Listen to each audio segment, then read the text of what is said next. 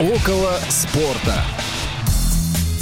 Всем привет! В эфире программа «Около спорта». Федор Замыцкий, Василий Дрожжин у микрофона. Федя, привет! А, привет, Вась, привет всем слушателям.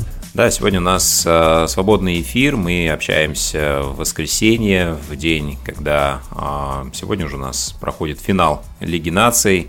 Матч за третье место уже завершился. Италия э, взяла бронзовые виртуальные медали. Ну и а, давай начнем, может быть, э, с неожиданной темы. Насколько ты вообще следишь за Лигой наций вот в текущем сезоне? Потому что я, честно говоря, узнаю только из новостей о результатах и ну, немного рад за хорватов, потому что, мне кажется, вот эта смена поколений у них, э, видимо, проходит, потому что, ну, пусть и в таких турнирах не первой величины, но, тем не менее, они доказывают свою, ну, скажем так, все еще активность э, на мировой европейской арене. Смотри, э, Лига наций, не сказать, что я прям слежу за турниром, за всеми его перипетиями, но Лига наций для меня отличный способ посмотреть, а, как сильные команды сборной играют друг с другом. Есть же вот эта проблема, да, когда мы достаточно редко, кроме как на больших турнирах, видим, что между собой играют а, вот эти вот большие команды. И Лига наций, в общем-то, это возможность дает, и поэтому вот такие вот матчи Лиги наций я смотрю. Ну, соответственно, как вот то, что сейчас происходит, и сегодняшний финал а, буду смотреть, и поэтому а, в этом смысле мне Лига нации нравится, потому что она как раз, э, ну, наверное, дает самое главное, она дает зрелище, она дает матчи между теми, между кем ты их, грубо говоря, хочешь видеть, да? Да, наверное, это самое главное, да, то, что мы можем получить от этого турнира, когда сильные сборные между собой играют часто, в разных сочетаниях, и ты видишь, э, ну, такие конкурентные матчи в большом количестве, хотя ну пусть и, наверное, ты понимаешь, что итоговый результат, он не настолько и для них, и для тебя, если ты из кого-то из них болеешь, э, существеннее. Но мне еще нравится то, что вот сейчас вот закончился сезон, да, вроде бы долгий такой длинный сезон, казалось бы, все устали, но вот то, что я вижу сейчас, вот в полуфиналах было, э, матч за третье место, к сожалению, не успел смотреть, да, но это очень такой...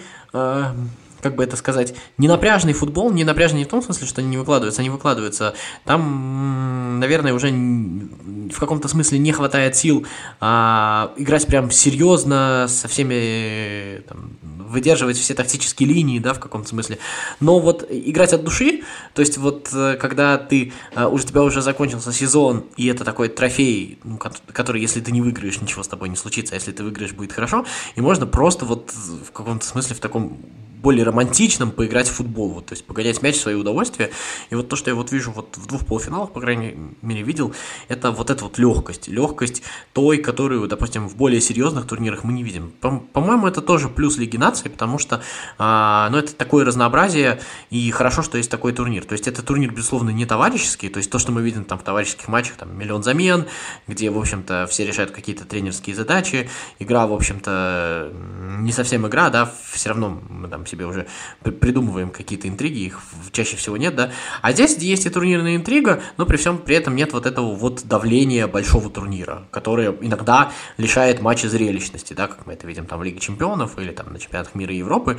А, и поэтому мне этот турнир вообще очень сильно нравится. Я к нему, мне кажется, это одно из самых удачных, а, ну вот, реформ в УЕФА, вот появление вот этого турнира, появление вот э, реформы Еврокубков, которые были, о которых мы там в прошлый раз, да, по-моему, с тобой говорили.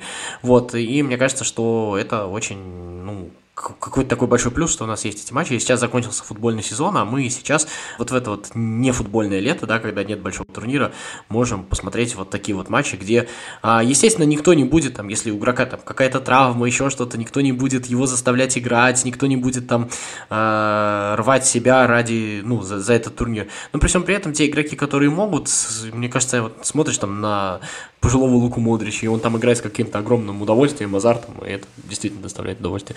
Сборная Испании, которая э, непривычная для нас сборная Испании, сборная Испании, которая, может быть, тактически делает очень много ошибок, но при этом агрессивная сборная Испании. Не та сборная Испании, которая успокаивает игру, укатывает мяч и потом закатывает его в ворота, а сборная Испании, которая, вот, я не знаю, как такая дерзкая, как кошка. Не знаю, мне кажется, что это вполне себе интересно и для того, чтобы обрисовать себе какие-то перспективы этих команд, и, и и для того, чтобы просто получить удовольствие от футбола.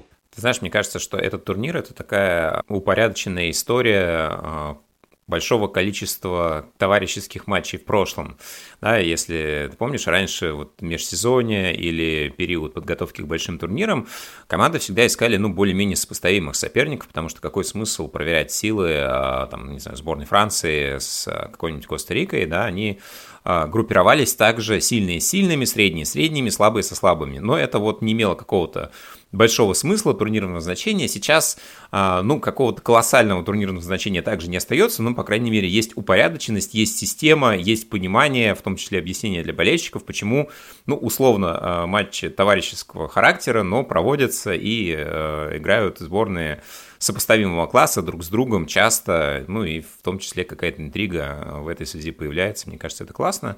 Ну, давай напомним, там еще вот эта вот логика с дивизионами. Мы сейчас с тобой говорим про верхнюю часть сетки, да, а и там же есть еще вот, э, ну, как бы ниже вот эти вот э, Лига А, Лига Б, Лига там С. Вот. И там достаточно интересная история. Ну, во-первых, мы в каком-то смысле получили более-менее объективную такую футбольную иерархию в плане сборных, да. А во-вторых, не надо забывать, да, то, что он же сейчас э, Лига Нации дает а, путевку на Евро, и, допустим, есть, такие есть команды, отбор, да. Да, такие команды, там, как Босния и Герцеговина, которая сейчас, правда, проиграла Португалию, или там какая-нибудь Армения, Черногория, то есть они через вот это действительно могут попасть. Поэтому, когда мы говорим с тобой, что а, турнирного смысла совсем нет, нет, он, безусловно, есть. Просто а, турнир гораздо шире, и самое главное, что вот эта система, она действительно сопоставила команды по классу. То есть, условно говоря, а, команды, играя а, с равными себе, выясняют, кто из них сильнее, могут перейти на, там, в дивизион выше и попробовать с командами класса выше сыграть и, может быть, там задержаться. И мне кажется, что это достаточно интересный опыт такой.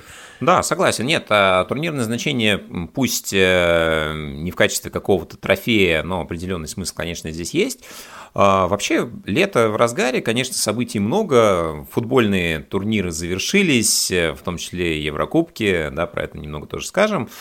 Но ты знаешь, я хотел э, начать не с футбольных новостей, а ведь э, два, а, ну, главных, не главных, по крайней мере, в э, российском пространстве финала, если мы говорим про североамериканские лиги, а именно НХЛ и НБА, завершились относительно недавно.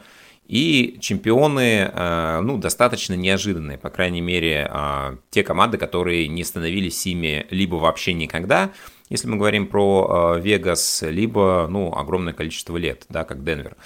И ты знаешь, мне кажется, что вообще тема неожиданных результатов, э, как их называют, апсеты, она стала неким трендом, по крайней мере, вот э, в этих видах спорта. И если посмотреть на историю, например, команды из Лас-Вегаса, Golden Knights, Knights не в смысле ночи, а рыцари, то команда была создана, в принципе, относительно недавно. Сезона 17-18 выступает в Национальной хоккейной лиге. И примечательно, что в первый же год они а, дошли до финала, то есть это просто супер результат для команды, которая просто с нуля была создана в такой супер конкурентной лиге. Я, честно говоря, вот сегодня изучал, за хоккеем слежу так достаточно поверхностно, но вот э, некоторые факты меня действительно удивили. И то, что команда за эти 6 лет прошла такой путь э, и взяла очень важный, очень э, престижный трофей, ну, фактически стала лучшей клубной командой по хоккею на планете. И в том числе наш Иван Барбашов к этому приложил руку, шайбу, а, клюшку и э, забил несколько голов в ворота Сергея Бобровского, своего соотечественника, защищавшего ворота Флорида Пантерс. А, ну и, кстати, ходят слухи, что он не останется в команде и на следующий сезон отправится а, куда-то еще. Ну вот все последние годы россияне так или иначе играют значительную роль, в том числе и в финалах.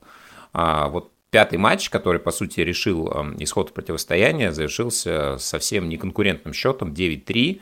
А, то есть, в общем-то, Вегас вынес Пантер в финале, и, казалось бы, ну, такая достаточно э, неупорная получилась история. И вот э, баскетбол в этом плане перекликается, потому что Денвер Наггетс – Команда, которая стала чемпионом, а также со счетом 4-1 а, выиграла у Майами Хит, но при этом команда из Майами а, Восточной конференции попала в сетку плей-офф, игры на вылет, просто запрыгнув в самый-самый последний момент.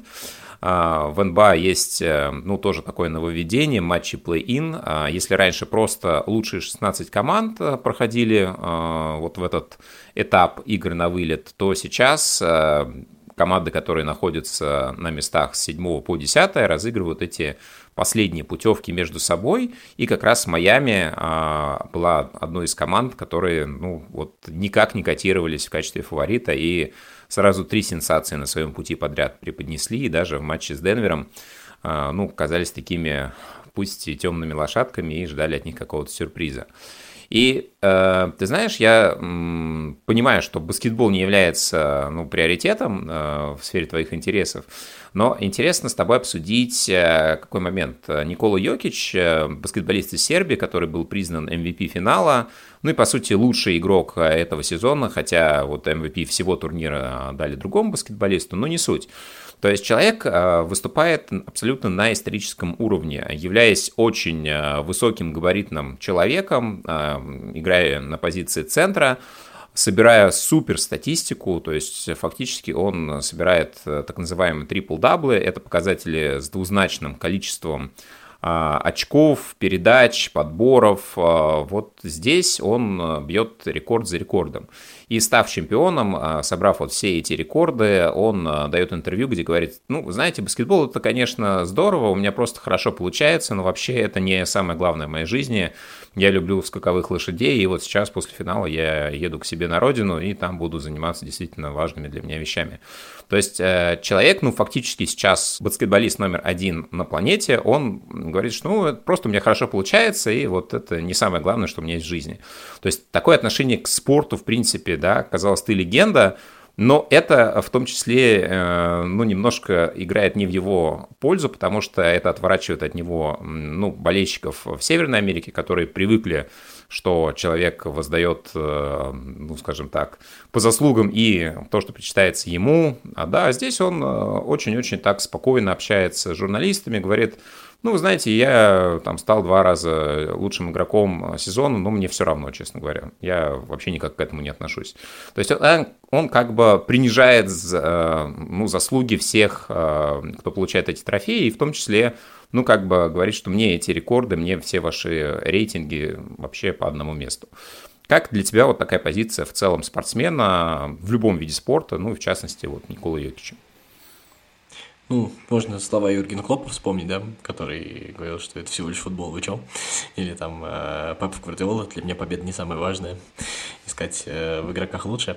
Мне кажется, что я сейчас немножко как раз в сторону иду, ну вот тот замечательный сериал, который как раз недавно закончился, Тед Ласса, на мой взгляд, великий абсолютно сериал, он в каком-то смысле, может быть, косвенно, но на подобные вещи повлиял. У меня есть ощущение, что как раз вот э, идея этого сериала как раз в том, что э, то, чем мы занимаемся, ну, то есть в данном, в этом сериале было играем в футбол, а в реальности это там можно отнести к любому виду спорта. Это, конечно, круто, это замечательно, но вообще а, это можно и за пределы спорта, да, вынести к любой работе. А, на самом деле главное это не это.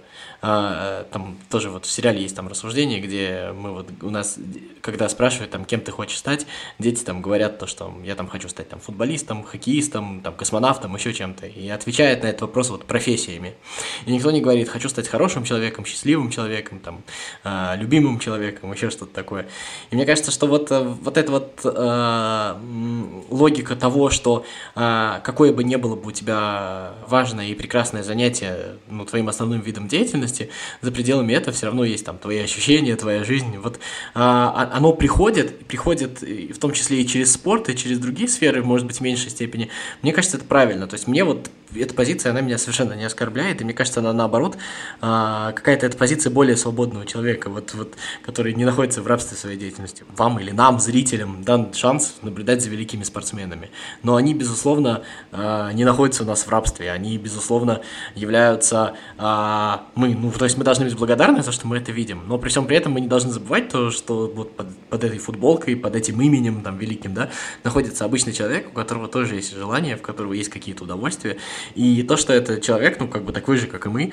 И мне кажется, что это в том числе на пользу как бы всем людям идет. Это может быть слишком пафосно, но мне вот эта вот история нравится. И то, что вот это последнее время появляется все больше и больше в э, спорте, а мне кажется, что я это так или иначе косвенно в разных интервью эту вот позицию вижу, да, вот. И мне это, в общем-то, нравится. Я не знаю, наверное, кого-то это, возможно, оскорбляет, меня точно нет. Ну, мне кажется, что как раз это тоже привлекает определенный интерес. А с одной стороны, это разочаровывает кого-то, да, потому что что это за выскочка, приехал из Европы и в нашей лучшей лиге, он там плюет на все эти рекорды, да, он э, очень классно играет, но при этом он как бы говорит своим поведением, что, ну, на самом деле, мне все вот эти ваши регалии, они совершенно неинтересны, у меня своя жизнь, э, которая для меня гораздо важнее, чем э, то, что вы об этом думаете.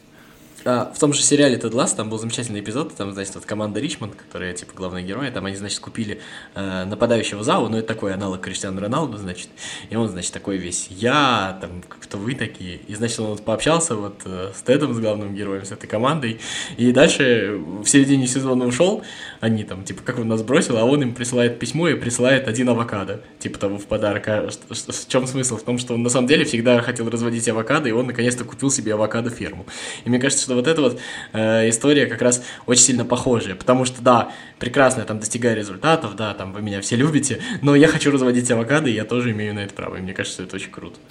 Да, мне кажется, я так вспоминаю, э, по-моему, у Батистута, когда брали э, интервью, он тоже говорил, что, во-первых, я, говорит, совершенно ничего не читаю про футбол, у меня, а, ну, тогда был еще век не интернет-технологий, а, говорит, вы меня в номере никогда не найдете футбольного журнала, я этим не интересуюсь, и как только я завершу карьеру, я там поеду, буду там на ферме тоже что-то разводить. То есть вот похожая позиция, на тот момент тоже непопулярная. Великого игрока, так. да. Это тоже достаточно большого игрока, кстати говоря, который звездой был на тот момент, да. Вот, а я, можно вернусь пару слов про Golden Knights, про Лас-Вегас скажу, да, прям чуть-чуть. Я mm-hmm. не так, чтобы следил, но мне кажется, тут важно вот, вот это вот разнообразие, которое мы имеем возможность наблюдать. Э, я вот даже думал для себя, что, что лучше, что хуже, понял, что мне нравится и тот, и тот вариант. И я хочу, чтобы сохранился это в разных видах, да, в разных видах спорта. Про что я говорю?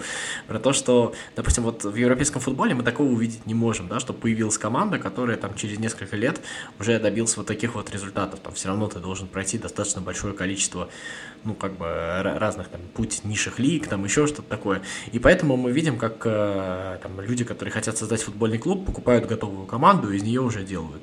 Вот. А вот преимущество, в каком-то смысле преимущество, да, вот, вот этих вот закрытых лиг по североамериканскому типу, да, оно как раз заключается в том, что, в принципе, э, может прийти интересный менеджер, создать команду с нуля, и мы можем увидеть такой интересный проект.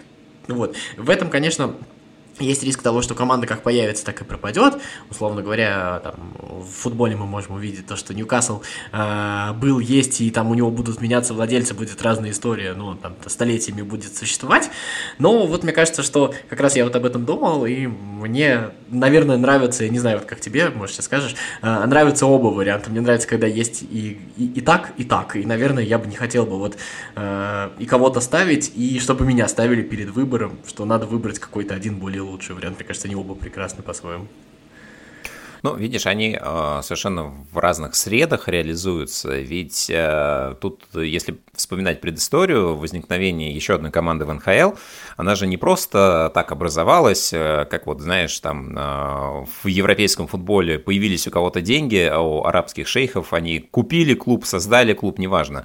Вот, и вдруг он э, стал иметь огромные возможности. То есть, по сути, вот в этой лиге есть определенный баланс, который закреплен правилами. То есть, есть потолки зарплат, э, есть правила, когда ты не можешь даже если э, там, у твоих условных хозяев неограниченные финансовые ресурсы, это тебе не дает супер преимущество. То есть у тебя такой же потолок, ты можешь обменивать игроков, но ты не можешь их выкупать у любой команды, которая там, обладает ими. И когда принимали решение, какую команду взять э, в НХЛ, э, выбирали между Лас-Вегасом и каким-то э, канадским городом, если честно, сейчас не помню. Но смысл был в том, что провели такой тест и собрали опрос населения, сколько абонементов они готовы купить И победил Лас-Вегас именно потому, что 16 тысяч а, абонементов а, готовы были выкупить а, люди вот прямо на тот момент. Именно поэтому лига выбрала вот этот путь, то есть там, где будет больше интерес спортивный. И за счет этого тоже, наверное, как раз коммерческий успех имеется, потому что вот эти клубы, которые являются там центром притяжения внимания в своем виде спорта, в своем городе, даже не в самых крупных городах. Ну, понятно, что Лас-Вегас центр притяжения не только по поводу э, хоккея, там центр, в принципе, развлекательной индустрии, наверное, мировой. Но, тем не менее, люди готовы э, не только ходить в казино, но и в том числе на в штате Невада, да, в пустыне на хоккей. А, но это тоже такой, наверное, для кого-то определенный шарм. То есть я к тому, что э, здесь все определяется в том числе зрительским интересом, и может быть даже в первую очередь зрительским интересом, а уже во вторую э, очередь результатом, появлением денег, появлением желания у кого-то поиграть в хоккей вдруг там в каком-то городе. Это вообще вторично.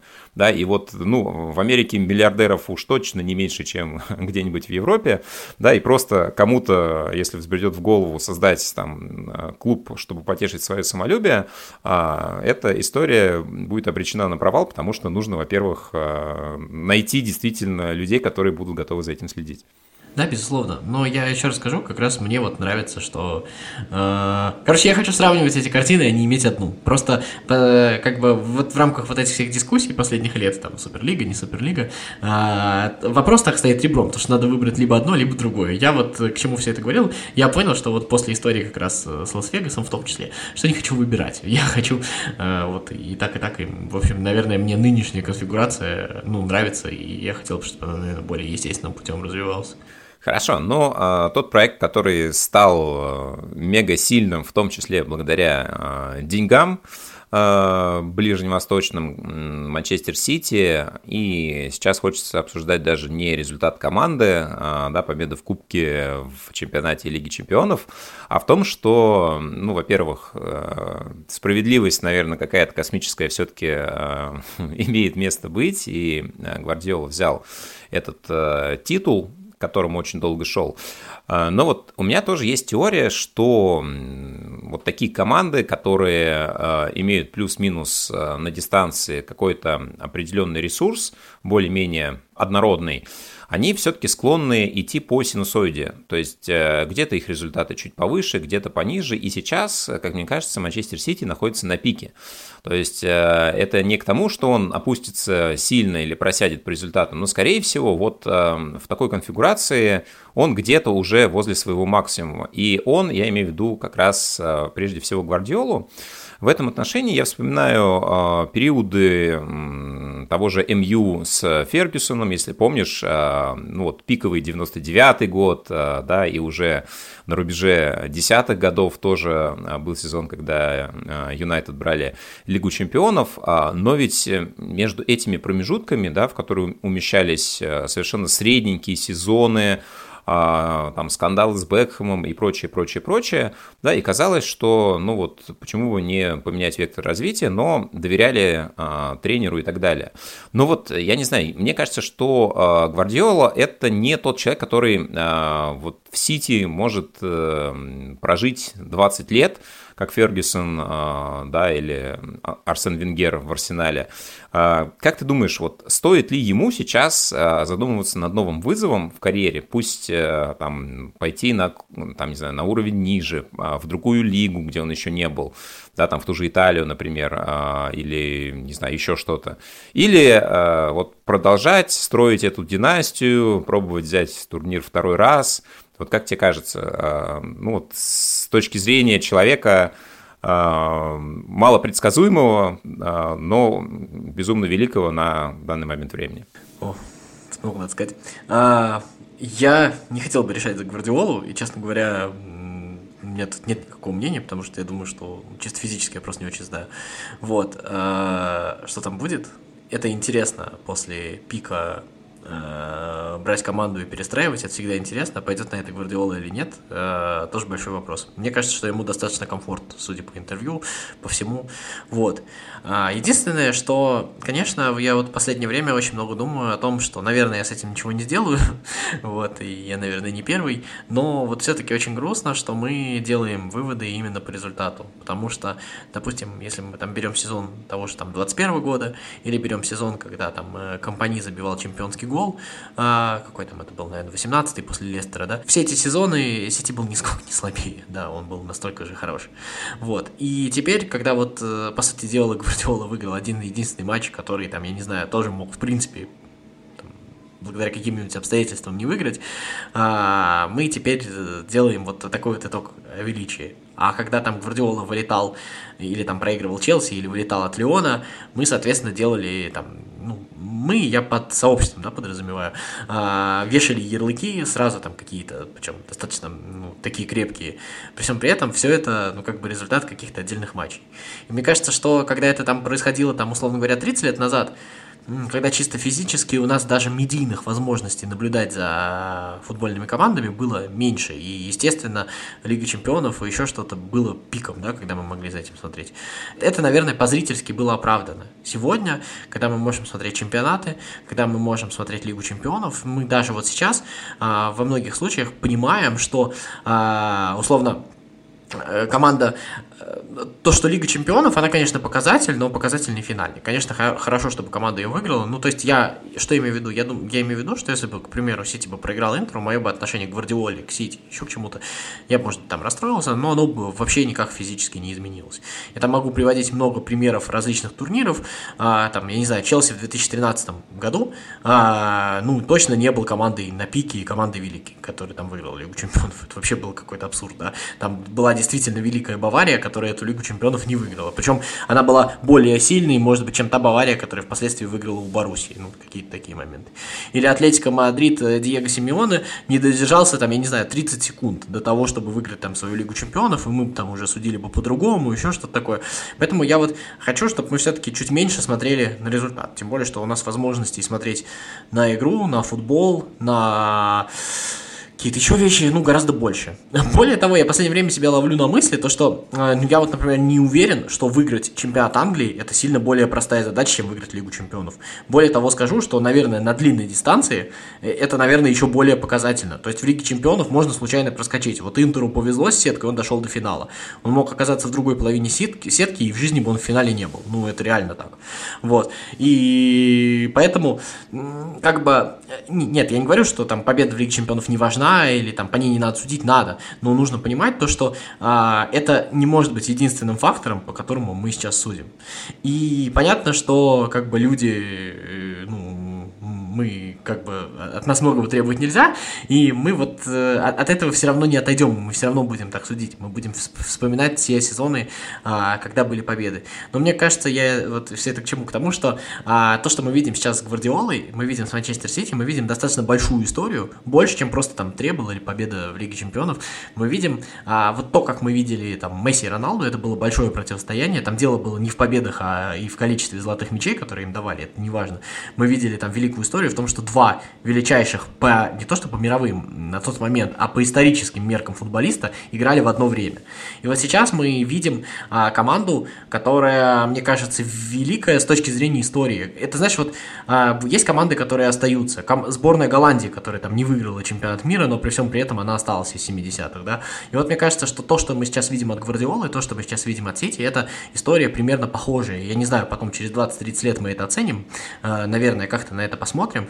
Но это история, которая а тут, тут много вещей заложено, да, то есть мы видели, мы сначала там относились к Манчестер Сити как к мешку с деньгами, и он так и зарождался, и э, себя соответствующе вел, но эта история трансформировалась, эта история развивалась, и огромная роль во всем в этом Гвардиолы, мне кажется, что он повлиял не только на игроков, но и на клуб, и на руководство, и сегодня мы видим совершенно другой клуб, мы видим клуб, который, ну, как бы... А, ну, про который сегодня, наверное, ни у кого не повернется сказать это потому что деньги. Это вообще не потому что деньги. Ну, то есть деньги здесь играют огромную роль, но я думаю, что там а, в каких-нибудь других больших клубах, там, от Манчестер Юнайтед до Реала, а, денег ничуть не меньше, и это принципиально другая же. А здесь мы видим великую команду, великую а, по многим параметрам, как по стилю игры, как вот теперь и по титулам, да, так и по а, развитию игроков. Ведь давай посмотрим на состав Манчестер Сити. Аканжи, защитник Аканжи, защитник, который пришел из Вольфсбурга.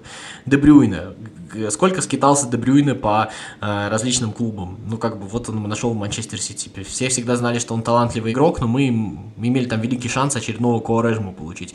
Джон Стоунс пришел из Эвертона. Английский защитник, вспомни, там еще 10 лет назад мы над фразой английский защитник смеялись, да, а, там а, Родри, их, человек, который там пришел из а, Атлетика Бильбао, да, и тоже, как бы, я имею в виду, что все эти игроки пришли в Сити не готовыми звездами. Кайл Уокер, все смеялись, как это 50 миллионов заплатить за, Кайла Уокера, это же смешно. И посмотри, как мы сегодня на эту ситуацию смотрим. И мне кажется, что а, мы, мы уже забыли, что эти игроки все пришли в Манчестер Сити несостоявшимися звездами. Практически никто из них не пришел звездами там готовыми, да, ну можно сказать, что сейчас Холланд и то, насколько он готов топовой звездой пришел, это тоже очень большой вопрос. Вот, все они пришли подающими надежды, и все они до этого доросли. И мне кажется, что это отдельная история, отдельная величие этой истории, которое, мне кажется, тоже нельзя а, пропускать. Так же, как и, условно говоря, успехи Клопа тоже нельзя сводить только к выигранной Лиге Чемпионов с Ливерпулем или там к, к, возвращенным там титулам в Ливерпуль, потому что это а, гораздо больше, чем просто вот это вот. А сегодня мы видим из а, игрока из средней команды Родри, да, на которого, может быть, никто не обращал внимания, а Гвардиола кричал, это великий игрок, купите мне его. Э, это же достаточно давно, он его в разных интервью хвалил, когда он еще не пришел. Сегодня мы видим там одного из лучших опорных полузащитников мира. И вот это, вот, мне кажется, тоже та часть, которая, ну, гораздо, в каком-то смысле, гораздо больше, чем титулы. Понятно, что титулы дают теперь, допустим, мне, э, фанату Гвардиолы, наверное, я честно скажу, да, э, больше права, то есть меня будут слушать, потому что Сити выиграл, поэтому теперь можно говорить о том, что вот Родри и еще что-то. А если бы Сити проиграл, кто бы про это бы слушал? В этом смысле это, конечно, дополнительная возможность. Но я просто хотел бы вот, наверное, призвать всех обращать внимание вот на такие вот вещи, которые действительно, ну, мне кажется, имеют огромное значение.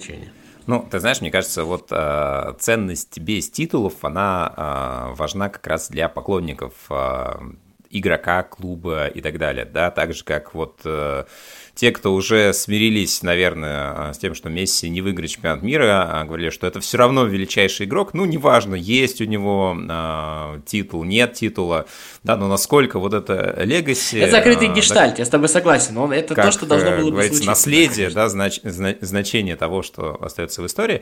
Но, ты знаешь, вот еще по поводу матча, э, мне кажется, что как раз в том числе и показатель, и это очень-очень важно, что как раз на эти отдельно взятые матчи, да, а, команда классно смотрится на дистанции, когда нужно сыграть там, 38 матчей а, и набрать очков больше, чем остальные 19 команд, да, у тебя нет равных, ну, почти каждый сезон. Но ведь в том числе и тренерский гений раскрывается, чтобы собрать все, что у тебя есть, и показать нужное в нужный момент – и вот здесь э, с Пепом происходили казусы, да, ведь э, никто не сомневался, что у него хватает э, таланта и всего остального для того, чтобы это сделать. Но он обхитрил несколько раз сам себя. И как раз это тоже показатель того, что, ну, ты можешь завести себя в тупик, даже обладая ну, не знаю, колоссальным ресурсом, талантом, э, всем, чем только можно. И ты знаешь, вот хочу вернуться буквально на секунду а, вот в это сравнение, а, ведь, эм, ну вот, разговор о Суперлиге, он еще имеет место быть, да, право на это место, потому что, ну, на самом деле, вот эта кубковость, она же всегда создает э, дополнительную случайность, элемент э, подбрасывания монетки. Да? Э, ведь в отдельно взятой игре действительно может произойти все, что угодно. И этим отличается в том числе то, как проходят финалы в тех же самых североевропейских турнирах. Там никогда не разыгрывается все в одном матче, да, как минимум серия. То есть ты должен четыре раза как минимум обыграть команду, чтобы стать чемпионом. И в этом, как мне кажется, тоже есть большой смысл. Вот эта случайность... А в МЛС у них, у них же так же, да? в МЛС? А, везде, везде. Ну, у них есть Супербол, но это немножко другое, да, когда там а, победители а, соревнований по одной версии играют с другой, это больше выставочная, а, как мне кажется, история. Ну, как вот типа Суперкубок, обладатель Лиги Чемпионов играет а, с обладателем... Не, ну просто в футболе же до четырех матчей-то не играют не потому что, как бы там, а потому что в футболе, ну, как бы минимум это будет раз в 3-4 дня, и до четырех побед это просто у тебя два месяца будет один этап длиться. Ну, я согласен, это, в принципе, э, будет достаточно скучно, да, по два матча, да, э, хотя бы, мне кажется, было бы уже чуть более адекватно, но здесь э, согласен, что, в принципе, сложно сравнивать одно с другим. Ты знаешь, эм, хочется зацепить э, пару историй, которые произошли в Италии. Одна с ноткой грусти. Э, относительно недавно ушел из жизни Сильвио Берлускони. Для Италии это эм, человек, ну, которого знает, наверное, каждый. И не только применительно к футболу, э, да, потому что возглавлял кабинет министров, был премьером несколько раз э, супер медиа магнат, э, строительный бизнес, ТВ, э, супер эпатажный человек. Я сегодня почитал Википедию, очень много интересного для себя узнал. Более 60 раз выдвигались против Сильвию различные обвинения по всевозможным статьям. Ну и, конечно же, в разрезе спорта, я думаю, каждый житель Милана помнит период с 86 по 2006, да, практически 30-летний период, когда Сильвио Берлускони владел футбольным клубом «Милан», и э, за это время Милан собрал очень много турниров, э, и я застал, ну, наверное, большую часть этой эпохи. А, и, как мне кажется, Сильвия Берлускони, Милан, футбол – это неразделимые понятия. Поэтому хочется вспомнить и оценить действительно ну, этот э, громадный вклад человека в историю, в том числе мирового спорта. Ну, я в каком смысле присоединюсь? Я никогда не любил Сильвию Берлускони. Я, наверное, и фанатом Милана в каком смысле не был никогда. И надо вспомнить, что Сильвию Берлускони и вознес Милан, и сам его, в принципе, угробил тоже.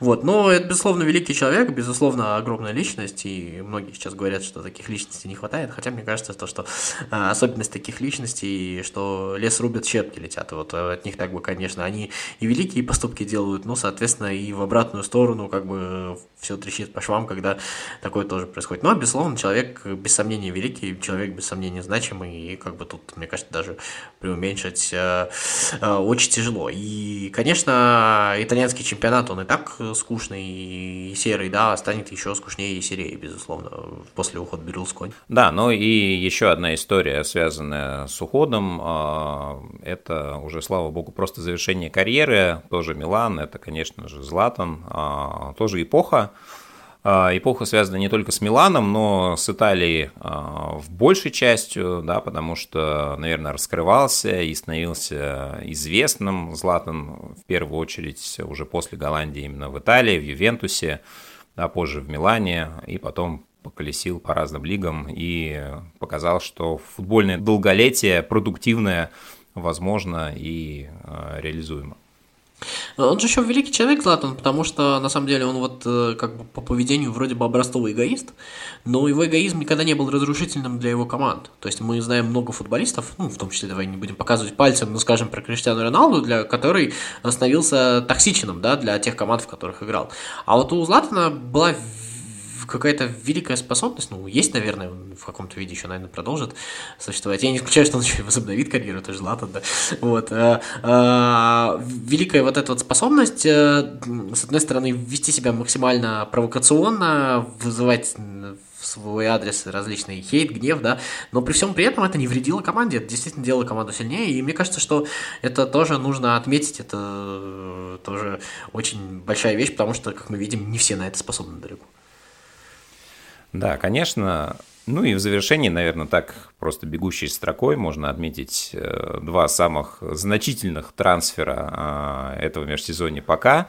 Да, один э, тот, который, ну, наверное, а, главная надежда является Беллингем. и для болельщиков Реала, это, конечно же, Беллингем, а, да, ну и второе, то, что ждали э, очень давно, это, конечно же, переход э, и выбор Месси, э, Интер Майами. Ну и ты знаешь, вот сегодня э, прочел то, что в относительно недавнем матче с Австралией Месси забил свой самый быстрый гол на второй минуте, и теперь единственная минута, на которой Месси не забивал, это первая. Но мне кажется, это тоже характеризует игрока как ну, максимально величайшего, да, то есть э, уже, ну вот, наверное, совсем немного осталось вещей, которые Месси не делал, не создавал, кому он не забивал, и, ну, вот как раз, э, ну, такой у нас закольцованный эфир, начинали про Северную Америку, ей и закончим, так что э, в Северной Америке тоже Месси какие-то рекорды, наверное, успеет побить. Мне очень понравилась история с зарплатой у него, как ему будут ее платить. А я, честно ну, говоря, знаешь, даже да? не смотрел, не в курсе. А, значит, Нет, там, э, там же есть потолки зарплаты, их же нужно как-то обойти. Понятно, что ты под потолок Месси не подгонишь. И там есть, и значит, там, а поскольку лиге же самой нужно, чтобы Месси был, значит, часть зарплаты будет платить Интер Майами. Дальше ему пообещали доли в клубе, и там же клуб как акционерное общество, ну, правда, э, клуб же, как бы, он же уйдет когда-нибудь из клуба, клуб, скорее всего, подешевеет, как с аккаунтом в Инстаграме у ПСЖ получилось, да? Но все равно у него, значит, будет доля в клубе какая-то, а ему будет платить, значит, у него контракт с Адидасом, ему будет платить Адидас, он там будет какой-то э, в рекламных этих там тоже огромный контракт, ему будет платить Apple еще часть зарплаты, а, значит, они там уже будут делать про него там документальный фильм в Apple TV выпускать, еще там что-то, э, каким-то контентом заниматься, то есть вот, вот весь его вот этот огромный контракт, он будет складываться вот из этих вот частей, это очень интересно, мне понравилось.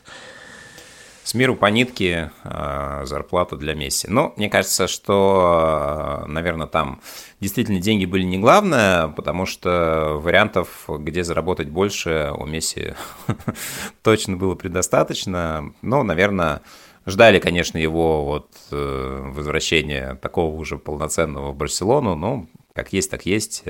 Человек решил что для него это важнее и вроде как доволен а, тем, что будет с ним дальше происходить.